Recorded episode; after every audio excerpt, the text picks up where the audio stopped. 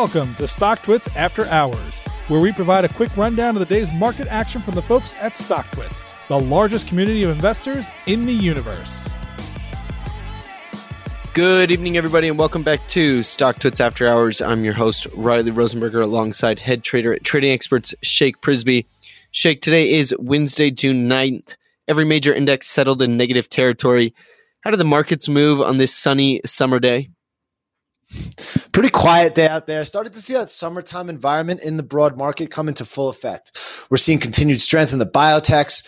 This has to do with Biogen, who had their Alzheimer's drug approved by the FDA earlier in the week, and it's turned into a sector wide catalyst for anyone in the Alzheimer's space. The thinking here is the historic approval of Biogen's drug will have outward ramifications across the whole sector as these new drugs eventually hit the market. Overall, it was a pretty mixed day. We've seen the reopening stocks weak since we got the JOLTS jobs report news that shows historic job availability across the country. Because these economic numbers show the stimulus powered recovery is not moving along as quickly as we first thought. We're seeing the 10 year treasury trade at its lowest level in a month as inflation fears have somewhat slowed. That being said, we have a very important piece of economic data tomorrow in the form of the consumer price index, which is a direct measure of inflation. That comes out at 8:30 Eastern. It's been a market mover all year, so all eyes on that number tomorrow morning. The meme stock GameStop dropped earnings after the bell. GME ran from $2.80 on April 3rd, 2020 to close at 302 today. How did its earnings come out and what's next for the stock? You know, the numbers were pretty solid for GameStop. Their sales were up 25% on the year to just over one and a quarter billion. I mean, was GameStop really ever a numbers story, though? You know, they're the apex of the meme stock craze, as we all know at this point. Where they won this quarter was when they raised 511 million late April, when the stock was running the first time in a secondary offering. They were able to pay down sufficient amounts of debt, and they ended the quarter with 771 million in cash and no long-term debt. This was a company who was on the brink of bankruptcy just a year ago. So being able to take advantage of being the hottest stock on the market by raising capital to pay off the debts was huge for their future. Now, all of a sudden, the company's in a great financial position for the long term. They're holding back on issuing any guidance due to the pandemic, but I'm thinking they don't really want to put themselves in a bad position in case the love for meme stocks dries up. They've got a bunch of changes going on internally, so it'll be really interesting to watch their next moves. Speaking of changes, GameStop announced ex Amazon executives will take over as the CEO and CFO roles. Does this shed any light as to where the company is headed? Like I was saying, lots and lots of changes going on at GameStop. Ryan Cohen has officially pulled off the activist dream as he was named chairman of the board. If we remember, just about seven months ago, we first heard about Cohen writing a letter to the GameStop board talking strategic changes, and now he's been named the top dog at the company. This is the greatest finesse we've seen so far this decade, but there's a lot of other changes going down. Matt Furlong, a nine year Amazon veteran, will be named the next CEO. Mike Recupero, who's also coming from Amazon, 17 years over there, he'll be the next CFO. What these corporate changes reflect is that GameStop is going all in on building a tech company and investing in growth. So, where's the company headed? They're looking to transition into a full fledged e commerce business that can take on the big box retailers.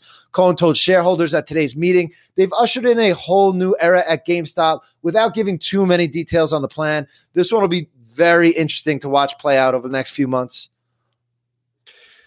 Lordstown Motors has had a wild week. On June 4th, the EV maker announced that it received a notice of delinquency for late filing. Yesterday, the stock got chopped 16%. Today, it flushed to 888 early before closing back above 11 bucks. Is bankruptcy looming for Lordstown? It's been a wild, wild ride for Lordstown. Just four months ago, they're one of the most hyped EV startups, trading around all time highs. They converted an old GM plant in Ohio for their production facility, and the plan was to start production on their first model in September. Since then, their stock has been cut to a third of that all time high price. And last night, we got word they don't have sufficient cash to start full commercial production, and the company has doubts whether it continue to operate through year end. So, yes, bankruptcy is definitely looming. It's not a done deal yet, of course. The company does have some options, and they're not backing off of their September target for production. They ended the first quarter with about 587 million in cash. But they've cautioned investors that their cash burn has been accelerating. They amended their annual filing yesterday with a going concern warning. That's what you were talking about earlier. This is an official signal to investors they may not financially survive the next 12 months. To keep this company solvent through 2025, analysts are projecting the need to raise around two and a quarter billion dollars when they raised about 600 million less than a year ago. So they came out today. They said they still have adequate capital to continue operations and begin production on a limited basis. But the optics aren't great here. The problem with these EV startups is the big boys are getting into the game and companies like Ford just announced they're committing 30 billion just for electric vehicle spending in the next 4 years. Compare that 30 billion with the 600 million Lordstown currently has. And you, you could just guess who's going to win that battle. They need to raise a lot of capital rather quickly. And if I'm a sophisticated investor looking at the notices they put forth, am I really dying to give this startup an investment?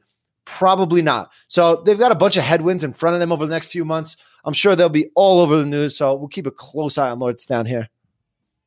Alrighty, Shake. Well, that's all we got for today. We'll watch where the GameStop goes tomorrow, and then it's Chewy's turn to release earnings. We'll be back after hours. You've been listening to StockTwits After Hours. To learn more and subscribe today, visit StockTwits.com. All opinions expressed by the host and podcast guests are solely their own opinions and do not reflect the opinions of StockTwits or their affiliates. This podcast is for informational purposes only and is not intended as a recommendation to buy or sell any security. The podcast is also not a research report and is not intended for the basis of any investment decision. Guests may maintain positions in securities discussed in this podcast.